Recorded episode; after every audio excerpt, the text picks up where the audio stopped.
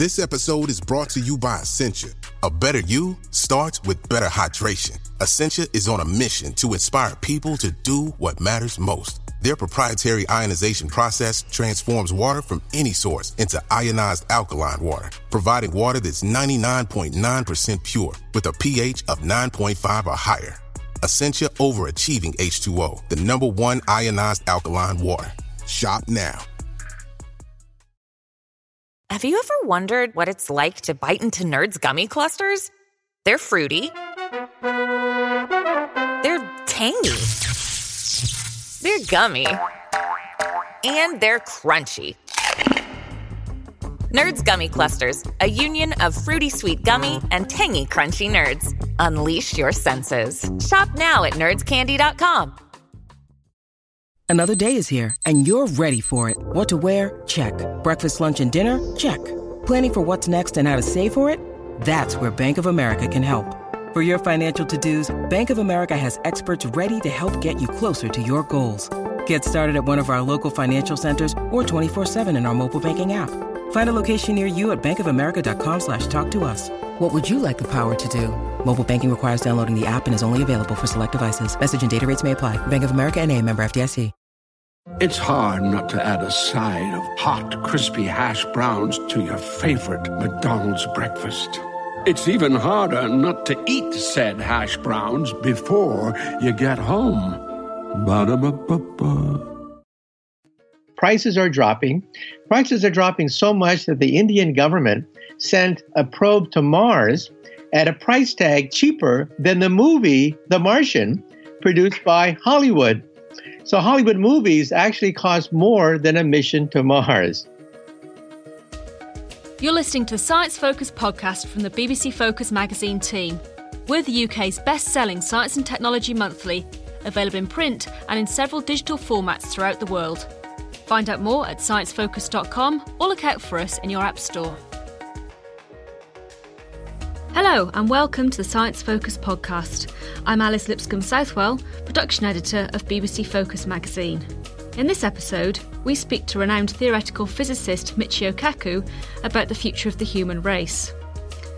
He speaks to ScienceFocus.com editor Alexander McNamara about how the human race can prepare for life on other planets, what we can expect when we get there, and who else might be paying attention to our progress. You've just got your new book out, which is about the future of humanity. Why now do we need to start thinking about the future of humanity? Well, just a few weeks ago, millions of people watched the launch of the Falcon Heavy rocket, which is actually a moon rocket, which is free for the US taxpayers. A Silicon Valley billionaire, Elon Musk, funded the Falcon Heavy, which is fully capable of going back to the moon after a 50 year gap. So some people think that we're entering a new golden age of space travel. onto the moon, and the President of the United States has said, on to Mars. So, so this is this is what's happening. We we're now at a point where we are going off to Mars. So, so why why are we doing this? Well, first of all, this is different from the 1960s when we had the Cold War and things were really expensive. In 1966, the NASA budget was 5% of the entire US budget. Now, that is unsustainable.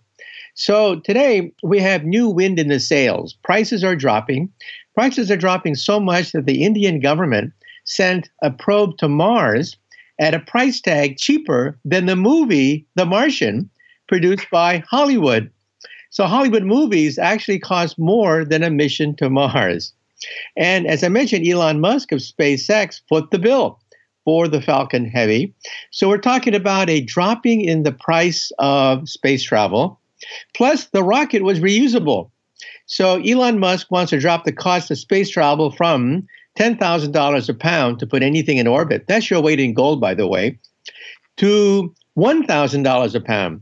He wants to drop the price of space travel by a factor of 10. And that's going to open up outer space for space tourism as well as missions to Mars. So obviously we're going to be going up. You know, when the price comes down and, and it is available for us to be going to the moon and to, to Mars, why why do we need to go there? Well, first of all, the price tag is dropping, and other Silicon Valley billionaires, not to be outdone by Elon Musk, from Google, they've talked about mining the asteroids. So NASA has a program called Asteroid Redirect to actually capture an asteroid and bring it back to Earth. Now, it turns out that a small asteroid, just maybe 100 meters across, if you could bring it back to Earth, would have about $30 billion worth of rare earths and platinum type metals. And so we're talking about a potential gold rush in outer space. And so, with the falling price of space travel, with the fact that China and India are now jumping in the game, they have their plans to go back to the moon and plant their flag on the moon. And given the fact that Silicon Valley billionaires are dumping their own money into going back to the moon and Mars, this is an uh, incredibly great opportunity to go back to the moon after a 50 year gap. So, are we at the, the sort of start of another space race? Uh, in some sense, we're actually competing against ourselves. Uh, Elon Musk is competing against NASA. NASA has its own moon rocket, believe it or not, two moon rockets one sponsored by U.S. taxpayers called the SLS booster rocket, and then a private enterprise rocket, uh, the Falcon Heavy, which was just launched a few weeks ago. So we could have a traffic jam over the moon with all these competing interests, not to mention the fact that Amazon.com's uh, Jeff Bezos, Jeff Bezos, the richest man on earth, has created his own spaceport in Texas, and he is now preparing his own fleet of rockets. So we have the SLS booster rocket, sponsored by NASA, the Falcon Heavy, sponsored by Elon Musk, and now we have the Blue Origins rocket, sponsored by the richest man on the earth. And so that's why I say that this is totally different from the 60s.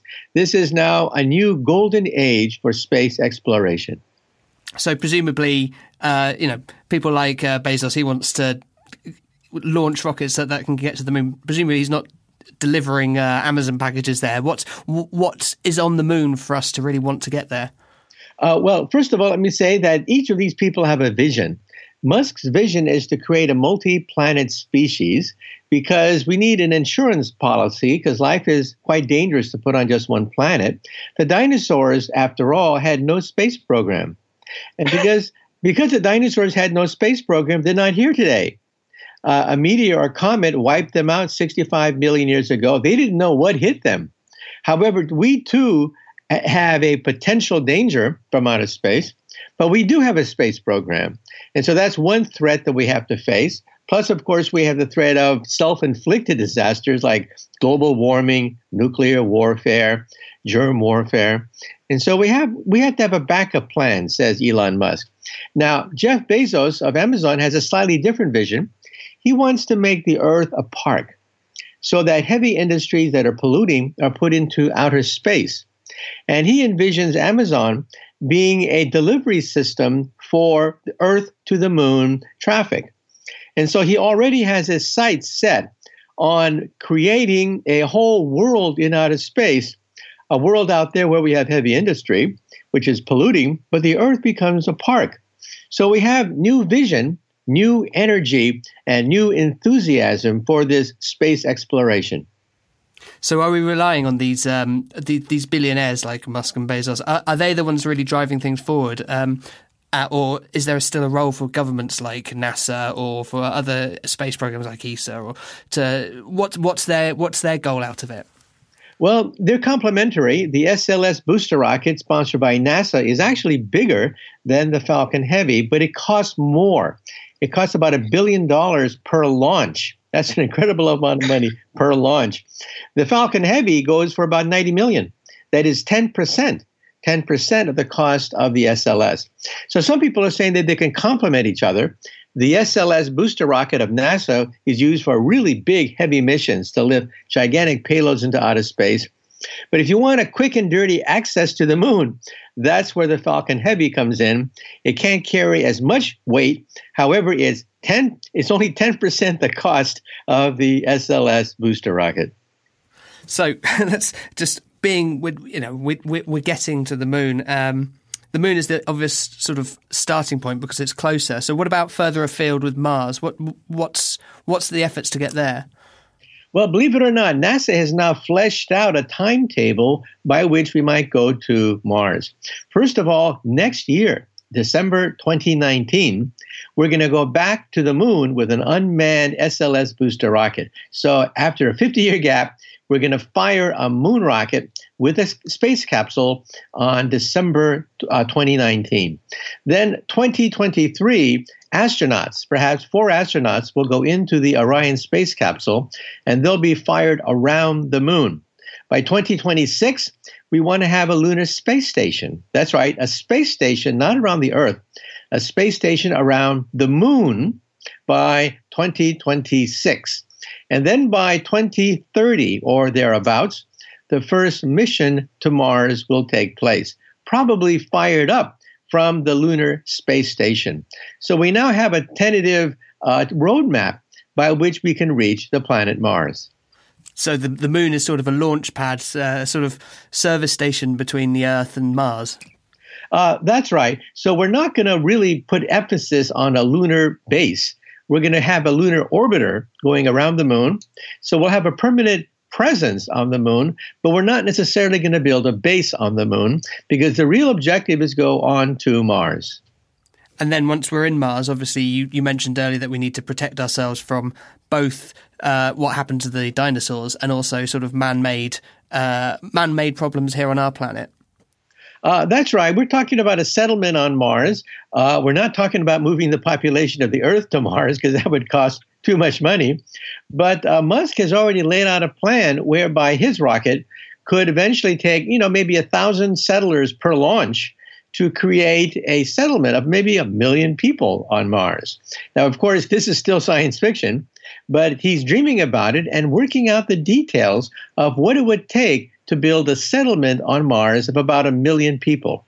That's, I mean, you say it's still science fiction, but you'd look back a hundred years ago and words that were being written, maybe a bit more by people like H.G. Wells, that's sort of coming into reality.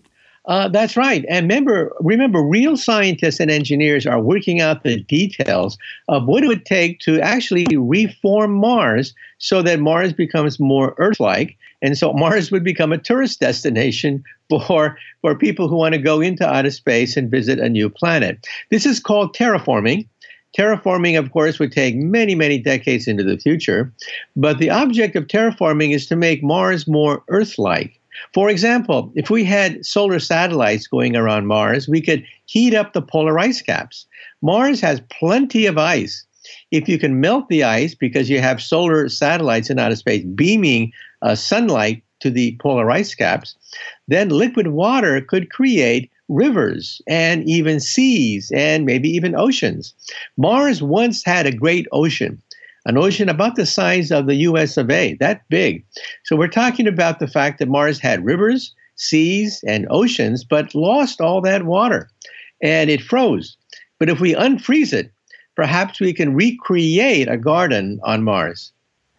So, is there sort of uh, potentially an ethical problem with maybe melting the ice caps on uh, uh, Mars, even you know at this time on planet Earth, that we've got a big problem with melting ice caps?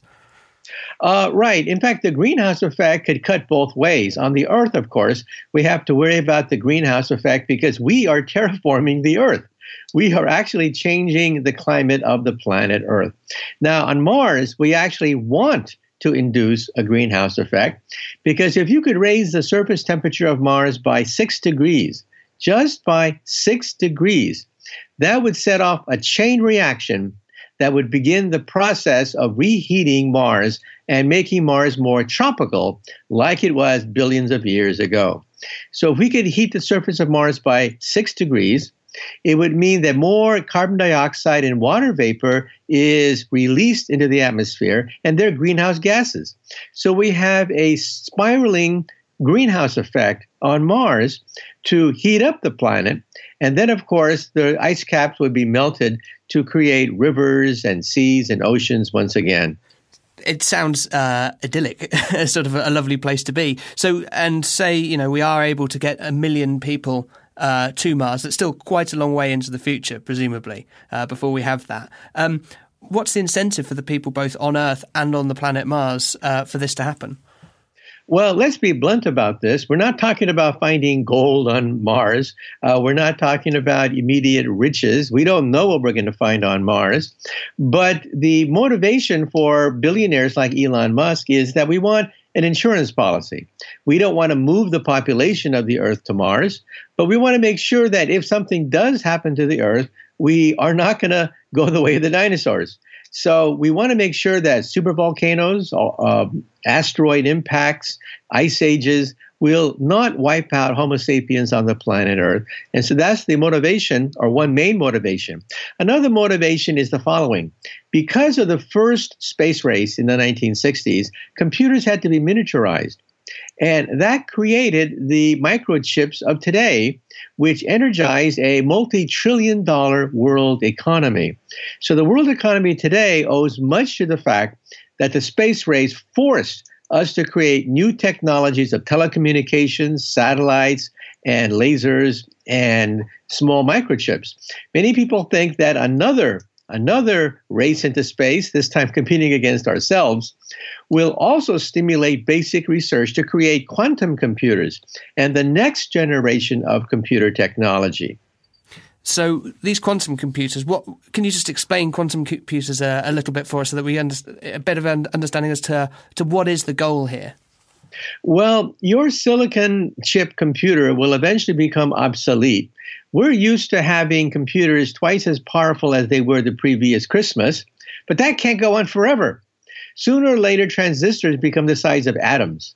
And at that point, you get short circuits, you get leakages, you get heat generation, and the age of silicon ends. So Silicon Valley could become a rust belt.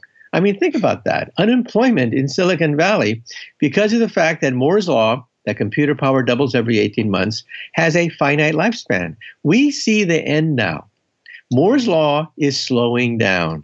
In the future, your upgrade will not make your computer twice as powerful as it was the previous year. So let me ask you a question. Would you buy a new computer? Would you upgrade knowing that computer power is not increasing at all? That's where we need a new generation of computers, or else the computer industry could collapse. It could become a rust belt.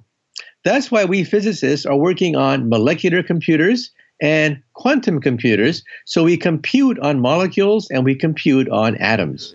So this sort of space station that we've got will help with the global uh, technological prowess of the civilizations that we have at the moment. That's right. Every time we had a crash program to advance some project, practical project, it spun off all sorts of consumer devices that energize the economy. And so that's why we think that putting more emphasis on going to Mars and, and colonizing Mars and stuff like that will force us to create new technologies, artificial intelligence, quantum computers that will enrich society here on the planet Earth. Sometimes we need a jumpstart. Uh, for example, if you take a look at the big government projects of the past, the Genome Project, the Manhattan Project, they were funded by governments, but the spin offs are enormous from these projects such as? Uh, well, as I mentioned, the Genome Project revolutionized all of medicine. Uh, you cannot go to a doctor anymore without the doctor talking about your genome. It's the number one thing that a doctor looks at when the doctor wants to find out uh, what's wrong with you or what's good with you. And so that was a byproduct of a crash program that cost $3 billion. 3 billion US dollars were dumped into the Genome Project. And now the benefits of that are about a factor of 100. So we think now that the return on the Genome Project was a factor of 100 compared to what it was before the Genome Project when it took literally months to sequence one gene. Now we can sequence your entire profile within a matter of days. That has revolutionized all of biology, all of medicine, and it was a government crash program that did it. And presumably, that sort of information is going to feed back into something like a space program to Mars.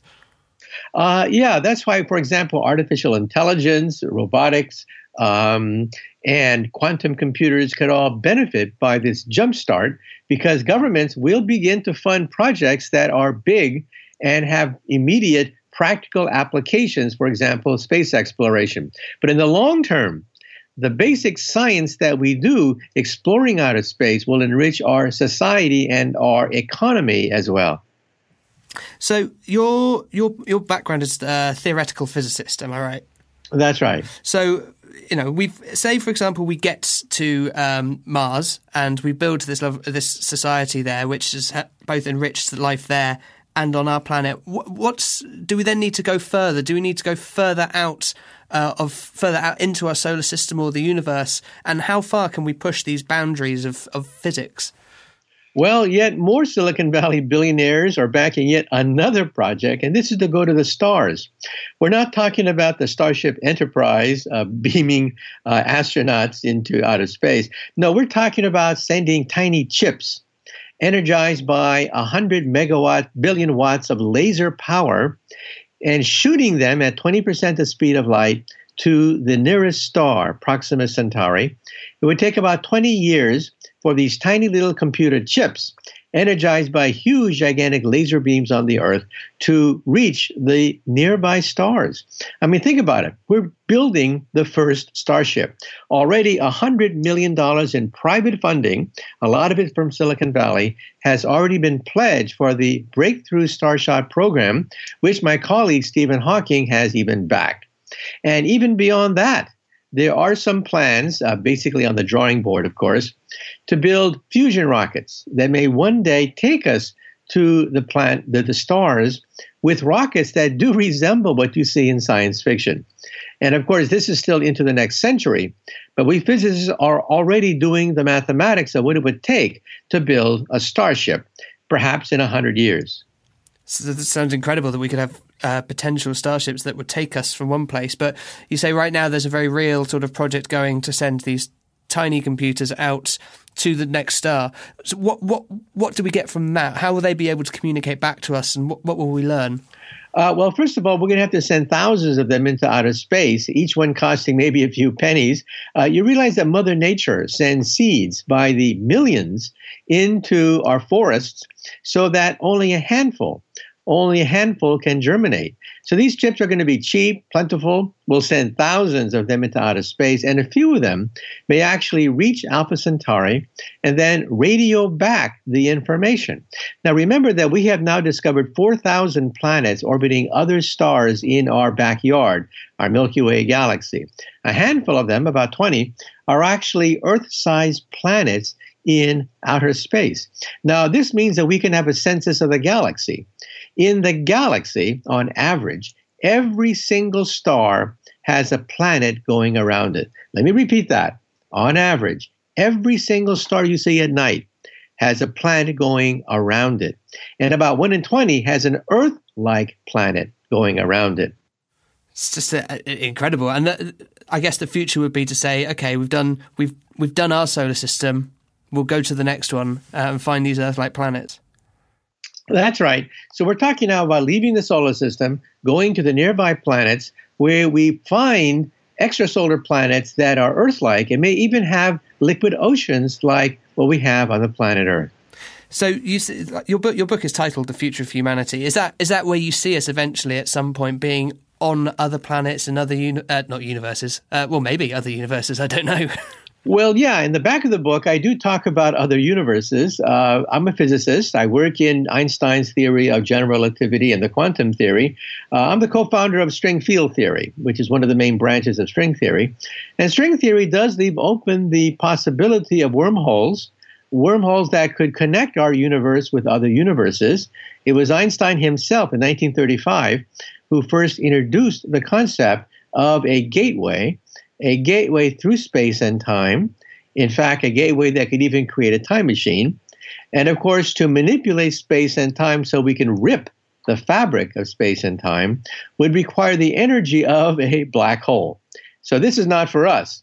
However, it's conceivable that in outer space, alien civilizations much more advanced than us have already harnessed this kind of power. The universe, of course, is over 13 billion years old. That's plenty of time plenty of time for an extraterrestrial civilization to have risen from the swamp and begin to harness these cosmic energies energies at which space and time are turned into a pretzel. so, do you think that these these alien civilizations? Do you think that they would be more likely to uh, contact us, or would we be the ones who will finally get to that point, and then we can get out there? Well, my colleague Stephen Hawking has warned us about encountering aliens in outer space that are more advanced. Look what happened to the Aztecs when they encountered Cortez. They thought that Cortez was a god. Actually, he was a bloodthirsty plunderer of gold, and he basically destroyed the Aztec civilization in a matter of months.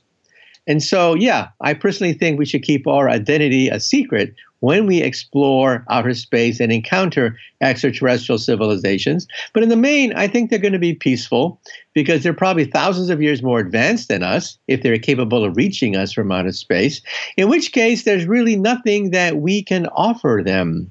They're not going to want to plunder the Earth because there are plenty of planets that are uninhabited that have plenty of minerals and riches to plunder. And so I think for the most part, it's going to be beneficial for us if we make contact with them, or for the most part, they'll leave us alone. After all, if you're in the forest, do you talk to the squirrels and the deers? No. Eventually you get bored because they don't talk back to you. in the same way, we have nothing to offer them. If they're that advanced that they can reach us from thousands of light years, they they are thousands of years ahead of us, in which case we have very little to offer them. So I think for the most part, they'll leave us alone. It, it sort of reminds me of um, uh, Star Trek in the way how uh, I don't know if how much of a fan of Star Trek you are, but the way how the, the Vulcans were only interested in us once we achieved light speed, as it were. Um, do you think that there's some sort of mark in our future uh, that sort of, sort of uh, scientific point that we can get that would actually make other civilizations go, hey, that, now they're interesting? Uh, yeah, uh, we physicists actually catalog extraterrestrial civilizations by type 1, type 2, and type 3. A type 1 civilization is planetary. They control the weather, they control volcanoes, earthquakes, like Flash Gordon or Buck Rogers would be a typical Type 1 civilization. Type 2 is Star Trek. They can harness the power of an entire star. They play with stars. They've colonized the nearby planet. That's type 2. Type 3 is galactic. They roam the galactic space lanes. They play with black holes. Now, what are we on this cosmic scale? Do we control the weather? Do we play with the sun? Do we roam the galactic space lanes? No. We are type 0. We get our energy from dead plants, oil and coal. But we are about 100 years, if you do the math, we are about 100 years away from becoming a type 1 civilization. At that point, we become interesting. At that point, the aliens may actually want to make contact with us. If you saw the movie 2001, it shows that when we reach the moon and make contact with their probes, then the aliens get interested in us because we become type 1. Now, how long before we can be a type 1 civilization that can create a moon base? Maybe in 100 years. So we are about 100 years away from becoming a planetary civilization that other civilizations in space would want to contact because we're too primitive for them to be interested in us. Uh, for example, what is the internet? The internet is the beginning of a type 1 telephone system. That's why the internet is so novel and so powerful it's a type 1 technology. English will probably be the language of a type 1 civilization. Already on the internet, Mandarin Chinese and English are the two dominant languages. And we're seeing the beginning of type 1 sports, Olympics, uh, soccer, beginning of type 1 sports, beginning of type 1 music. Look at rock and roll and rap music. Uh, the beginning of type 1 fashion. Take a look at Chanel and Gucci. And so we're seeing the beginning of a type 1 civilization right here on the earth.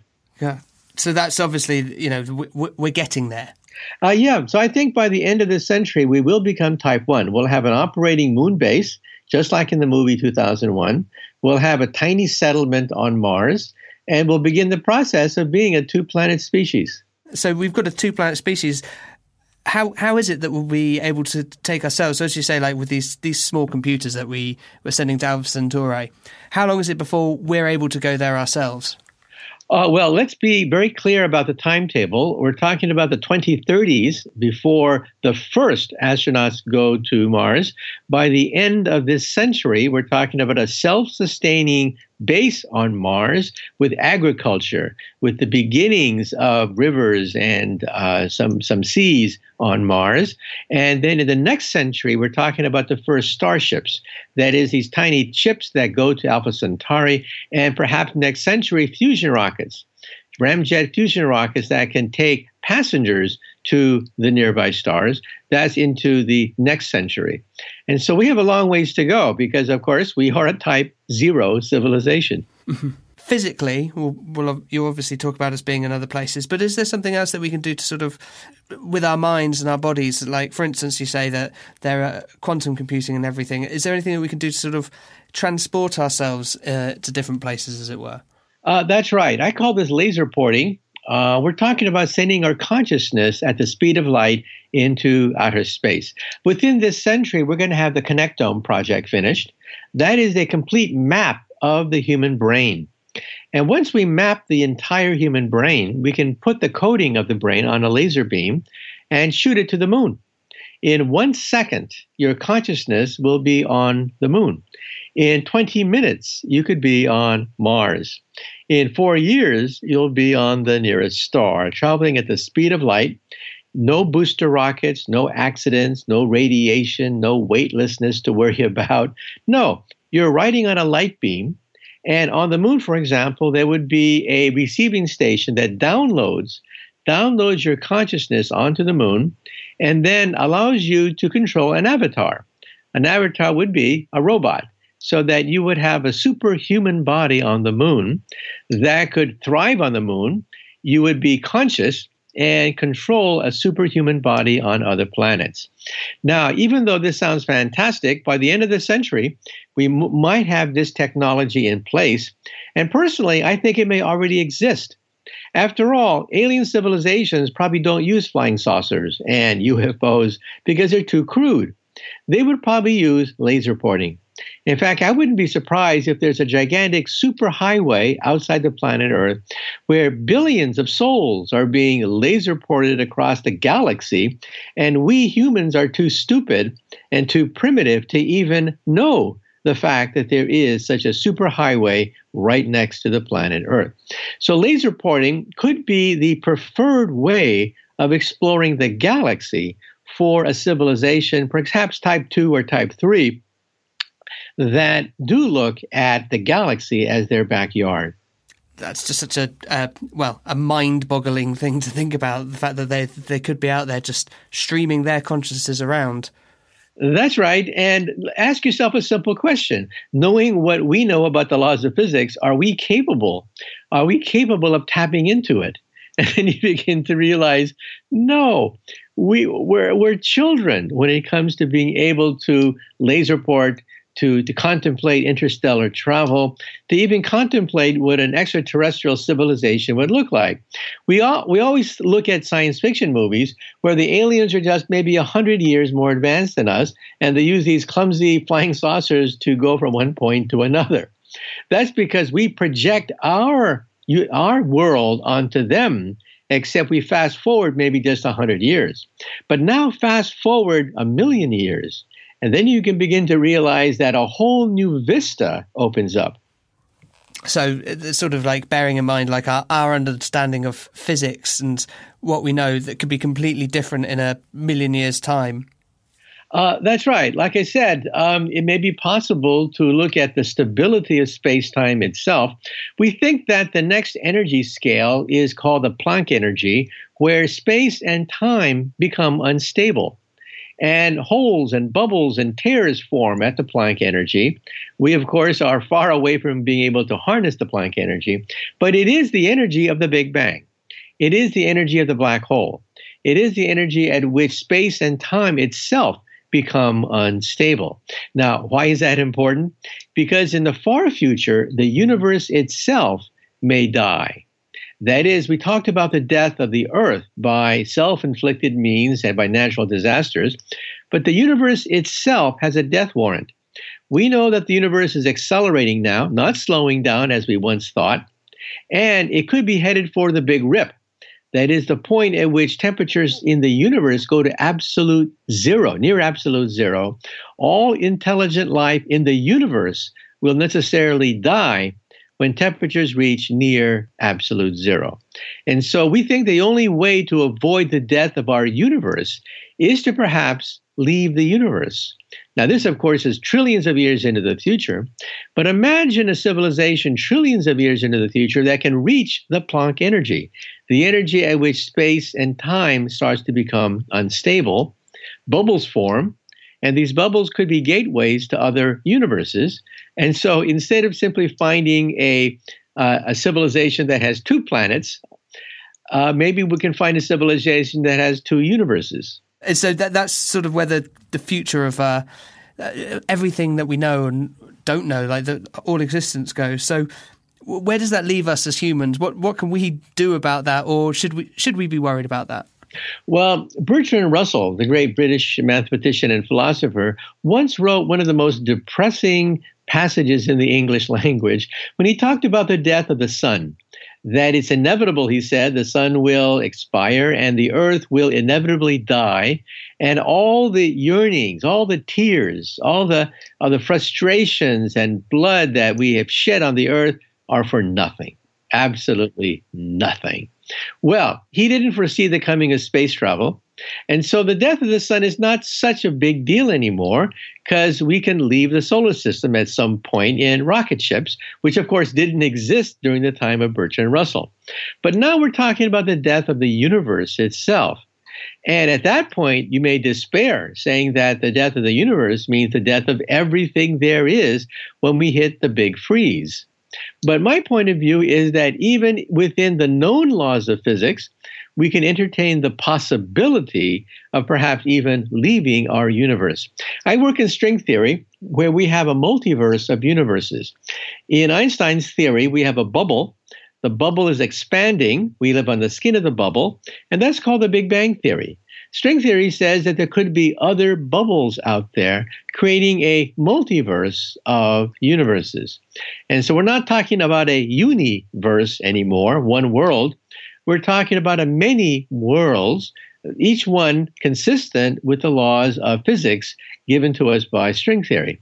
So this, of course, is still a theory, untested, but it does leave the possibility that there could be other universes out there. And if our universe gets too cold, trillions of years into the future, perhaps we may have to leave the universe. So, uh, at that point, I guess it's sort of like it might not work out for us, but out there somewhere, it, it's going to be all right in the end. Uh, that's right. If you saw the movie Interstellar, where Matthew McConaughey goes through a wormhole and visits another part of the of the universe, realize that the the man who helped to do consulting for that universe was Kip Thorne, and he just won the Nobel Prize in physics. So we have a Nobel Prize winner that has run computer simulations of what it would take to go through a wormhole, through a black hole, to enter another part of the universe. Now, of course, there's a lot of speculation here. Let's be clear. This is not proven fact yet. No one's ever gone through a black hole. However, it does leave open the possibility that the physics that we have today leaves open the possibility of things like the movie Interstellar, where we go through the gateway to another part of the universe. Now, when I saw the movie, I said to myself, wait a minute. How is Matthew McConaughey going to get the energy of a black hole when we Earthlings can barely go to the moon, let alone harness the energy of a black hole? Well, at the end of the movie, they give you the answer, and that is who created the wormhole, and it was our descendants. Our descendants, millions of years into the future, are very advanced. They realize that at one point in their evolution, life was almost extinguished on the earth. So they build a gateway to the past and they give us the instructions. So, in other words, it's a very clever way of getting around the fact that we type zero civilization people do not have the energy to create a black hole, but maybe our descendants can give us the instructions uh, from the future. And then, of course, they would have enough energy to play with black holes. I thought that was rather a clever device. That was Michio Kaku talking about the modern space race, our plans to colonise Mars, and making contact with alien civilizations. His book, The Future of Humanity, is out now. Thanks for listening to the Science Focus podcast. In our March issue, which is on sale now, we look at the effects of loneliness on our mental health, investigate the ways you can stress proof your life, and find out if we can ever prevent natural disasters. And of course, there's much more inside. Thank you for listening to the Science Focus podcast from the BBC Focus magazine team. We're the UK's best selling science and technology monthly, available in print and in several digital formats throughout the world. Find out more at sciencefocus.com or look out for us in your App Store.